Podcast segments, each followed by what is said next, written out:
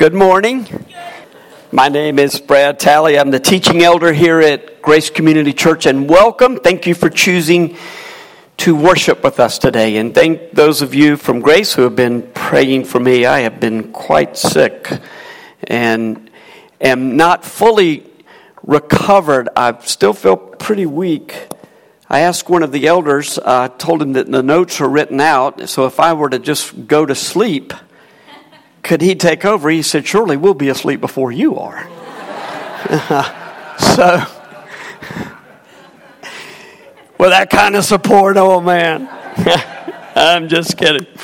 I love it. Well, we have spent, if you're brand new to Grace Community Church, we have spent this entire year talking about family, about church life, a place in the family. It's good to belong someplace, isn't it? It's good to be connected with brothers and sisters in Christ, and it is increasingly good not to feel alone with your Christian beliefs and values. It's likely that believers are going to feel more and more ostracized from the world's, world and its values, but hopefully, we will at the same time feel closer to the Lord and closer to God's covenant community, to the family of God in Christ. This morning, our text will take us both individually and collectively into close personal communion with the Father. Sometimes you just want to feel close to your Father. Psalm 138 was written by King David, who knew a thing or two about feeling out of step with the government and in many cases, people said, you know what, David, you're on the wrong side of history. Well, they didn't say it like that, actually, but it's exactly what they meant. David put his hope squarely in the heart and hands of his father, Yahweh. Well, I intended to preach this last week, but unable to be here. Thank you, Ricky, for knocking it out of the park. I hear really great job, Ricky, uh, last Sunday morning. And um, so I've spent two weeks considering how to structure this message. A lot of different ways that you could go, but I concluded it best that we simply just, just take it as we encounter it, verse by verse. A lot of Psalms are that way. You just want to sort of work your way through it and, and, and sense where the Lord is leading the writer. It's not that this is a stream of consciousness by David moving randomly from one thought to another. I mean, there's structure embedded in the Hebrew. If we took time to say, well, here, here's the way the language works, there is a great deal of structure here, as there always is in Scripture, always purpose in Scripture. But there's also just a beautiful flow in David's heart and mind that I'm pretty sure it will appeal to your heart and mind as we work our way through this psalm. So we're going to read, begin by reading all eight verses of Psalm 138. Then we will take it verse by verse. Would you please stand for the reading of Scripture? I will be reading from the English Standard Version. Just let this psalm wash over you as we read it. I give you thanks, O Lord with my whole heart. Before the gods, I sing your praise. I bow down toward your holy temple and give thanks to your name for your steadfast love and your faithfulness. For you have exalted above all things your name and your word. On the day I called, you answered me. My strength of soul you increased. All the kings of the earth shall give you thanks, O Lord, for they have heard the words of your mouth, and they shall sing of the ways of the Lord, for great is the glory of the Lord. For though the Lord is high, he regards the lowly, but the haughty he knows from afar. Though I walk in the midst of trouble, you preserve my life. You stretch out your hand against the wrath of my enemies and your right hand delivers me. The Lord will fulfill his purpose for me. Your steadfast love, O Lord, endures forever. Do not forsake the work of your hands. Let's pray.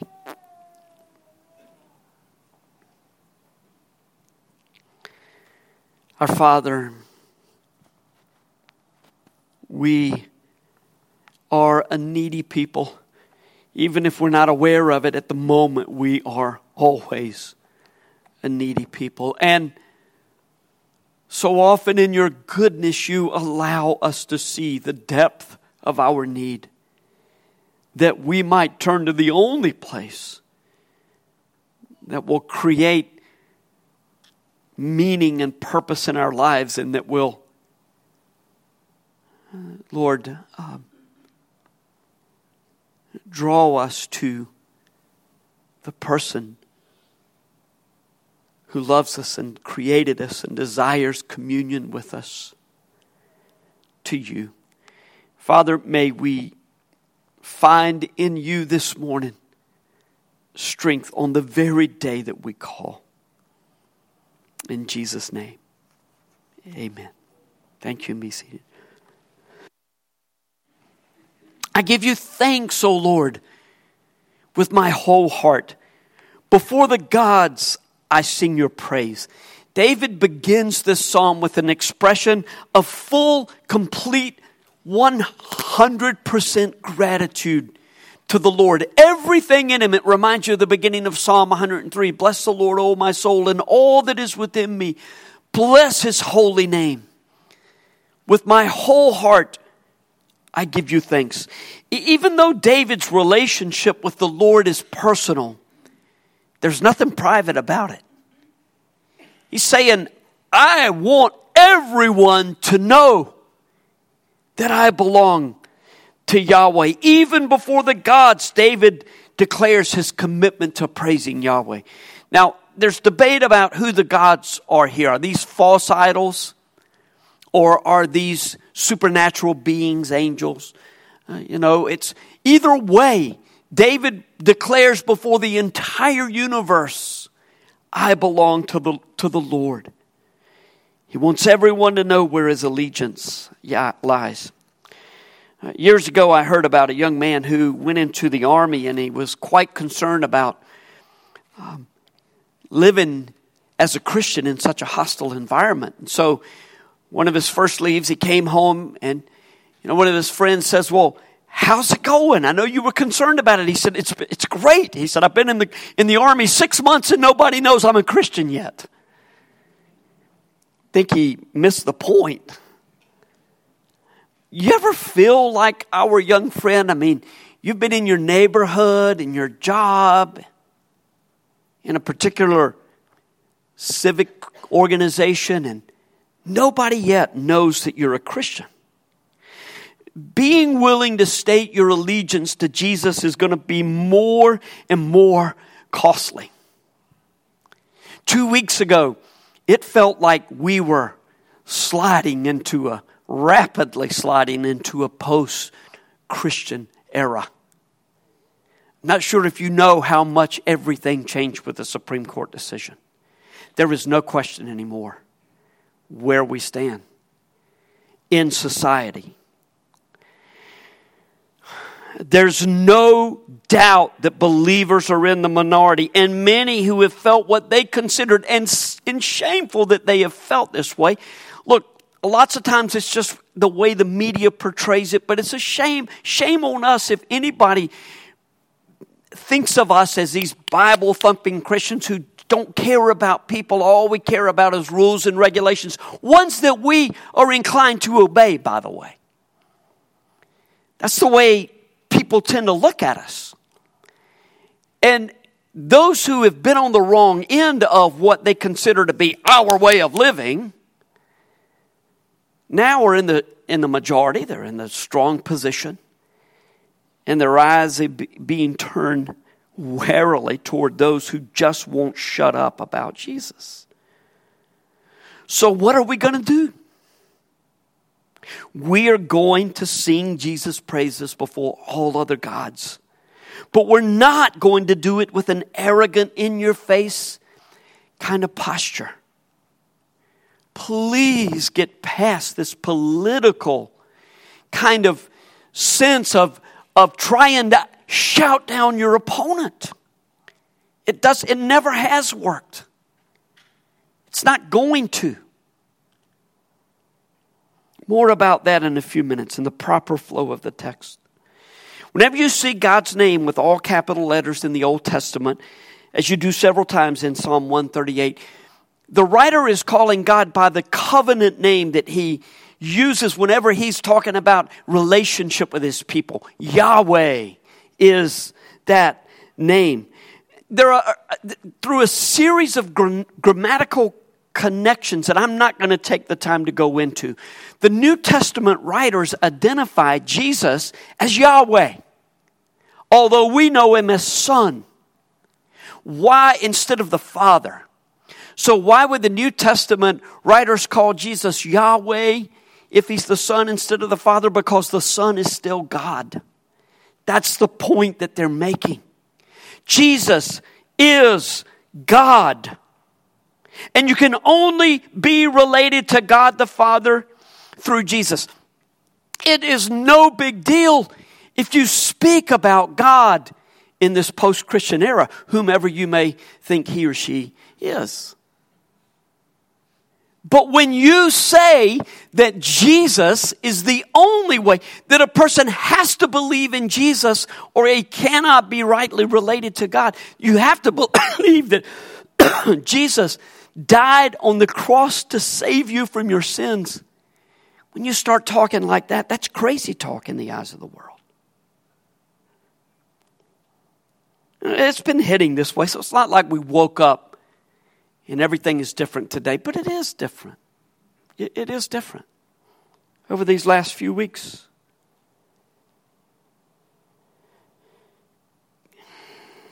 God told us it would be this way, though, didn't He? The preaching of the cross is foolishness to those who are perishing, but is the power of God to those of us who are being saved. Jesus told us if the world hated Him, it would naturally hate his followers. All disciples, that would by extension include us as followers of Jesus. So, what are we to do? Organize? Shout? No. Again, no. But you can bow your head to give thanks in a restaurant before you eat. You can share with others how Jesus has changed your life. You can openly sing praises of gratitude for being related to the Father. Verse 2 I bow down toward your holy temple and give thanks to your name for your steadfast love and your faithfulness. For you have exalted above all things your name and your word. If you have a King James Version, the end of this verse 2 reads like this Thou hast magnified thy word above all thy name. That is indeed a literal translation of this verse, but it's not the best translation. A Hebrew word is missing that is easily supplied to tie God's word with his name. David is essentially thanking Yahweh for keeping his promises, the promises that he made to his people in his word. There's great encouragement and comfort for us that God keeps his promises. God's love toward his people and his mercy toward their weak and miserable condition are both on display here. There are two things that you need to remember.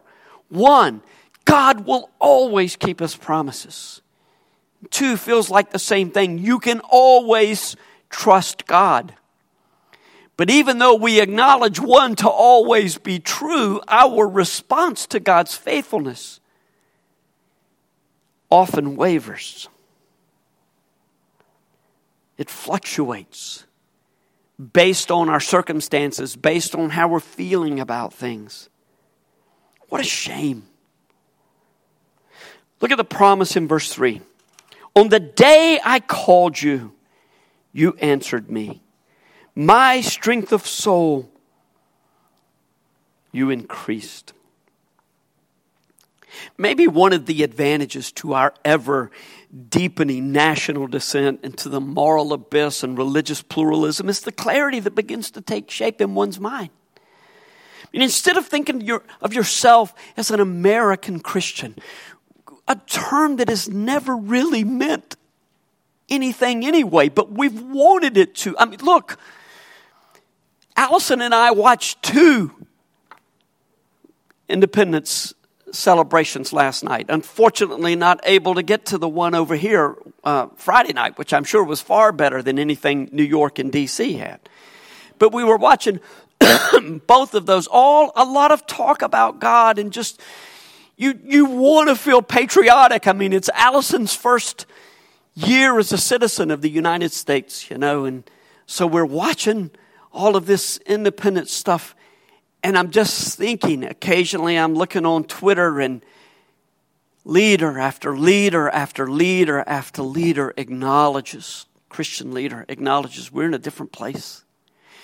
But look, another thing that you hear over and over is maybe this helps clarify things for us. Maybe now we recognize that American Christian you have to be very careful about that. We're Christians. We belong to a kingdom that is foreign to this world. Look, the gospel seeks out the poor because the poor have no hope in this life. The truly poor have very little hope in this life. Talk about land of opportunity all you want. Not many of you can get up here and say, I grew up in absolute poverty and everything was against me, and everybody around me was taking drugs. Some of you can, but not many. Most of us grew up with some level of privilege, some level of understanding of how life works, and we got where we were because of God's mercy, period. But when, they, when, when people are poor, the gospel is good news. And when large groups of people in any particular place believe the gospel, then they begin to live their lives according to biblical principles, and prosperity usually follows. That happened for us here in the States. But what happens with prosperity? Pride. We begin to look around and say, Look at all that my hands have accomplished. And the gospel moves on to seek out the poor. And so the idea of God blessing this nation, He did bless this nation enormously. You know why? Because a lot of people believed the gospel and we, we based a lot of what we were doing on biblical principles. It is no longer so when the White House is lit up like a rainbow. It just isn't.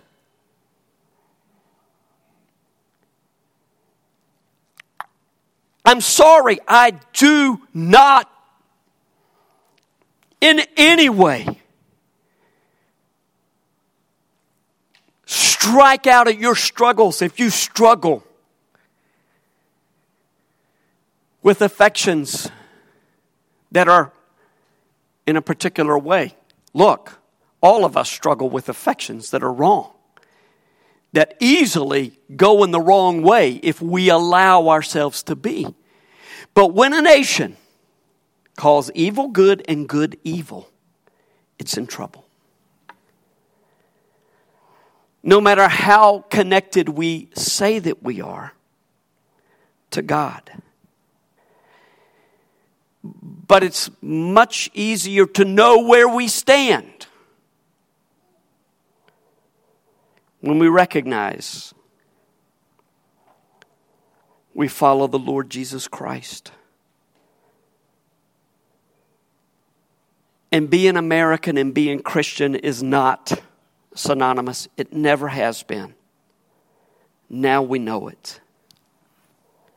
We are, as David pointed out this morning, ambassadors of God's kingdom to a fallen world.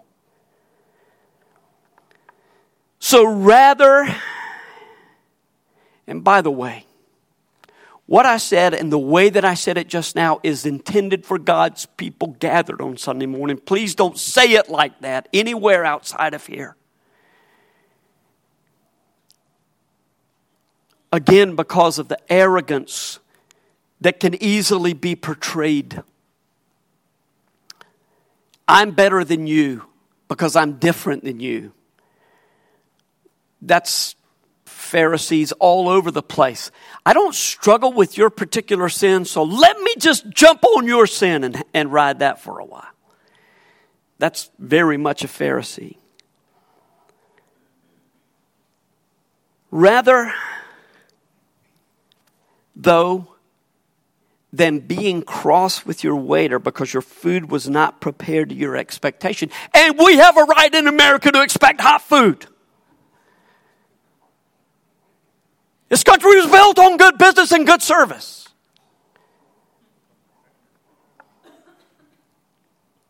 Respond as Jesus would, with gratitude to a God who meets all of your needs. Rather than gesturing wildly when a driver cuts you off in traffic you can display the gentleness of the Savior. If you're really walking closely with Jesus, that is. Rather than panicking when you lose your job or you're fined because of your stand for Christ, you can love your enemies and you can call on the one who has promised to strengthen you on the very day that you call on him. right now, people may consider you a fool for worshiping the Lord. That's not going to always be true verses 4 and 5. All the kings of the earth shall give thanks. Give you thanks, O Lord, for they have all heard the words of your mouth, and they shall sing of the ways of the Lord, for great is the glory of the Lord. A few months ago, when I was talking about, we were talking about our union with Christ from Colossians 3, I teased a quote from uh, Richard Melick, who wrote the NAC commentary on the book of Colossians. And I promised that I would provide a fuller quote down the track, and now was an appropriate time. Here's what Melick says about how our lives are hidden with Christ in God, and we are to seek things that are above, not things that are on the earth. Quote, the present time is a time of death Often Christians suffer for their faith, but they continue with a life source unknown to those who do not know Christ. Someday, however, Christ will be revealed. When He is the source of Christians' lives, when He is the source of Christians' life will, will become apparent to all persons. The reason Christians have had the values, outlook, and service to God and others will be clear the hidden life will be manifested. The values and goals of all Christians will also be vindicated. The glory of Christ will captivate the minds of unbelievers as well as believers. Unbelievers will know that Jesus is Lord, and they will know that they base their lives on the wrong principles. They will also see that Christians built their lives correctly. Their lives and ambitions were energized by Christ through the Spirit, and they sought to contribute to the concerns of Christ on earth. Again, he's, he's going off of Colossians 3 1 to 4, where talks about our lives being hidden with Christ, and when Christ is revealed, we will be revealed with him. Until then, the Christian life remains hidden. Christians are misunderstood, belittled, and persecuted. Unbelievers attack both Christians and the Christ whom they love and worship. Someday, however, that will change. The King of glory will return and become the preeminent one in creation and redemption. As Paul wrote in Colossians 1 15 to 20. Christians will share in that great day. For these reasons, Christians should seek higher things. Close quote. And amen. Seeking higher things or seeking the Lord, far from making us arrogant, should humble us. Verse 6 For the Lord, though the Lord is high, he regards the lowly. But the haughty he knows from afar. We're going to hear these sentiments again in the New Testament over and over. James 4:10. Humble yourselves before the Lord and he will exalt you. That follows verse 6. God opposes the proud but gives grace to the humble. Then there's 1 Peter 5 6. Humble yourselves therefore under the mighty hand of God, so that at the proper time he may exalt you. Philippians 2 talking about Jesus humbling himself and then God exalting himself, or God exalting Jesus, the Son above all creation. And then it's, it's something I've never really fully, it's one of those things you're just almost not comfortable with. What does it mean that God will exalt us? If we will humble ourselves, He will exalt us. I don't know. I don't know, but it's something good. We also know that when we exalt ourselves, which we can be prone to do in this life, he's looking the other way. And in fact, scripture says that he resists the proud. He opposes the proud. Humility is a tricky thing, isn't it? I mean, the minute you think you've got it, you've lost it. Tim Keller says that the essence of gospel humility is not thinking more of myself or thinking less of myself. It is thinking of myself less.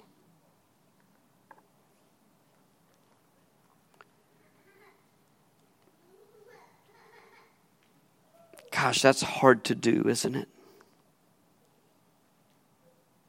In Psalm 138, David acknowledges God to be the creator creator. But Yahweh is not simply creator, He is merciful, loving, faithful God. He is provider and protector.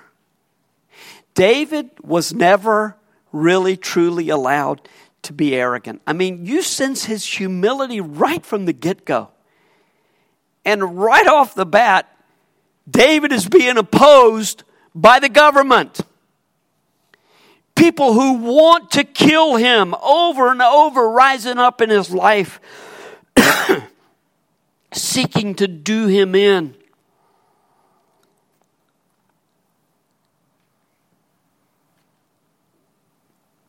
But David had a few moral failures of the flesh that also kept him from being proud. In fact, David recognized that anything good in his life came from God. We have so much that keeps us from recognizing our frailty before the Lord, including the ability to get loans, credit cards, medicine, and, and, and the knowledge of how the, the finesse of how to justify our own sins, even while condemning other sins. But God is always moving us to a place of humility. It's never a bad thing when God puts you in a place where you are forced to be humble. Think about it. It's never a bad thing when God puts you in a place where you need to be humble. Now, you can choose to be humiliated, but then you're not humble, are you?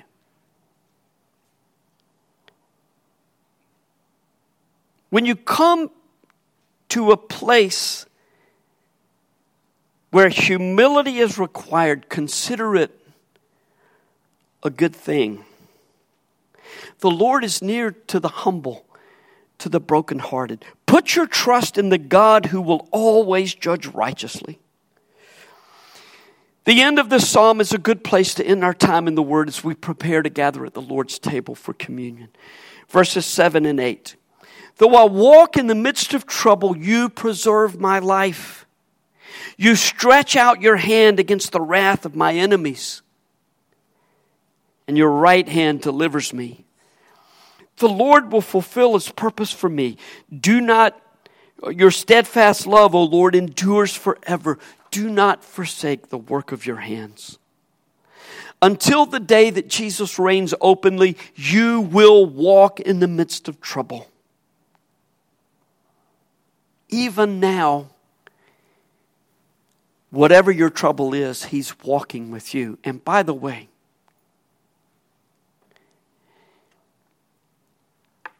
if people are messing with you because of your relationship with Jesus, they're messing with Him. It's not just you, it's Him. They are attacking. Though your circumstances may not play out the way that you desire, the Lord's promise to preserve your life will be fulfilled throughout all eternity. Do not live your life as though this is the only thing that matters. This is the only thing that counts. Whenever I see a movie or a TV show about someone who's dying and trying to have some purpose, I'm thinking, how is their purpose apart from Christ? Don't live your life as though this is all there is. Live as though eternity not only exists but counts how we live our lives right now. Recognize that Satan, the one who would destroy both your body and soul, has lost. He cannot, he has no authority to destroy your soul. The Lord has authority to cast body and soul into hell. Fear him, Jesus said. But Satan has limited power over you. And know that the enemies of death and, and the grave have been defeated in Jesus' resurrection. And if you believe that Jesus died and rose again for you, then you will live eternally with him because he keeps his promises. You can trust that. For the here and now, what is it in your life that you just cannot seem to get right? Or what is it that never seems to go right because of the genetic structure of your life is overriding the good choices you make about health or the propensities and insecurities and propensities toward particular sins that seem to have been passed down from your family? That you just can't get, to get a handle, would you allow God's promise to you in verse 8 to just settle into your soul? The Lord will fulfill his purpose for me. What New Testament verse does that remind you of? Philippians 1 6. He who began a good work in you will complete it, will finish it Your steadfast love, O Yahweh, endures forever. Do not forsake the work of your hands. Romans 10 calls us to openly confess, at least before our brothers and sisters in God's family, that Jesus is Lord. So today, before we come to the table, want to take time to do this. Done this a few times through the years. My mom used to teach a Sunday school class. A few of you were in that class. And every once in a while, she would give people opportunity to say, I confess Jesus as my Lord and Savior.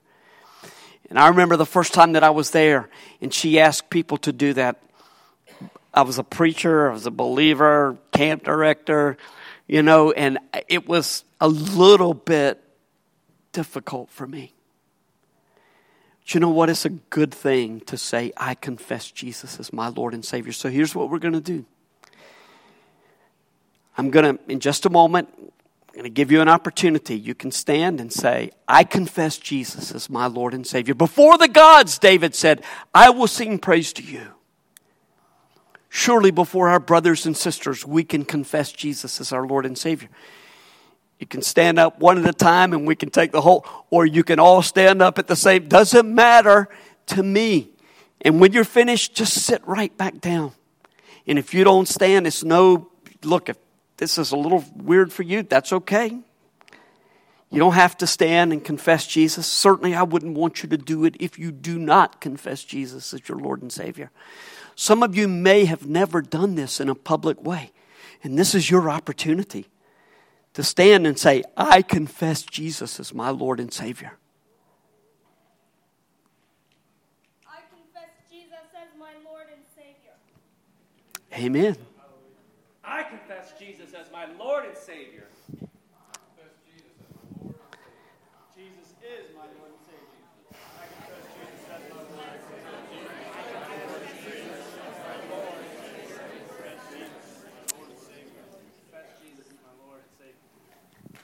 Amen. Thank you and be seated.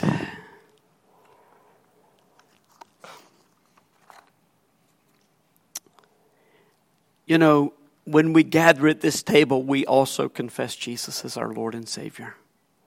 As the elders and deacons come forward to serve communion, I just want to encourage all of you. I want to invite all of you who confess Jesus as your Lord and Savior to join us as we come to the table today. You know, uh, here's one of the, the, the great mysteries about this time together that we share. We confess Jesus as our Lord and Savior when we come to this table. We identify with Him. But in a mysterious way, He identifies with us as well. And our souls are nourished as we come to this table to partake of the bread and the juice that point so clearly to the body and blood of Jesus Christ. In Matthew 26, we're told now as they were eating, Jesus took bread and after blessing it, broke it and gave it to the disciples and said, Take, eat, this is my body. And he took a cup, and when he had given thanks, he gave it to them, saying, Drink of it, all of you. For this is my blood of the covenant, which is poured out for many for the forgiveness of sins. The Lord tells us to take this time very seriously and encourages us indeed to examine our hearts before we come. This table represents God's forgiveness in Jesus. All of us are sinners. All of us need His forgiveness. Even as believers, we need to be cleansed of the sins that have gathered. Uh, we have gathered on us and around us. Our feet need to be washed, as Jesus said, not your whole body, but your feet need to be washed. We need to confess our sins. But when you do, come and partake gladly of the uh, of the bread and the, uh, uh, of the juice that point us to the forgiveness that we have in Jesus Christ. Let's pray and take just a moment for you uh, to confess your sins before the Lord, and then I will close as we prepare for communion. Lord Jesus, thank you for leaving the glory of heaven and becoming one of us and being tempted in every way that we were yet without sin. Father, thank you for your plan of redemption. Thank you for loving us so much that the heavens were silent, even though the Son said, Is there another way? Thank you, Jesus, for dying for us. Thank you, Father, for forgiving our sins. Thank you, Holy Spirit, for binding us together and empowering this time through the Word. We believe that Jesus died for us and we proclaim it to the world, even as we look for his second coming. Amen. Paul's final greetings to the Corinthians. Finally, brothers, rejoice. Aim for restoration. Comfort one another. Agree with one another. Live in peace. And the God of love and peace will be with you. Greet one another with a holy kiss. All the saints greet you. The grace of our Lord Jesus Christ and the love of God and the fellowship of the Holy Spirit be with you all. And share the gospel this week. Amen.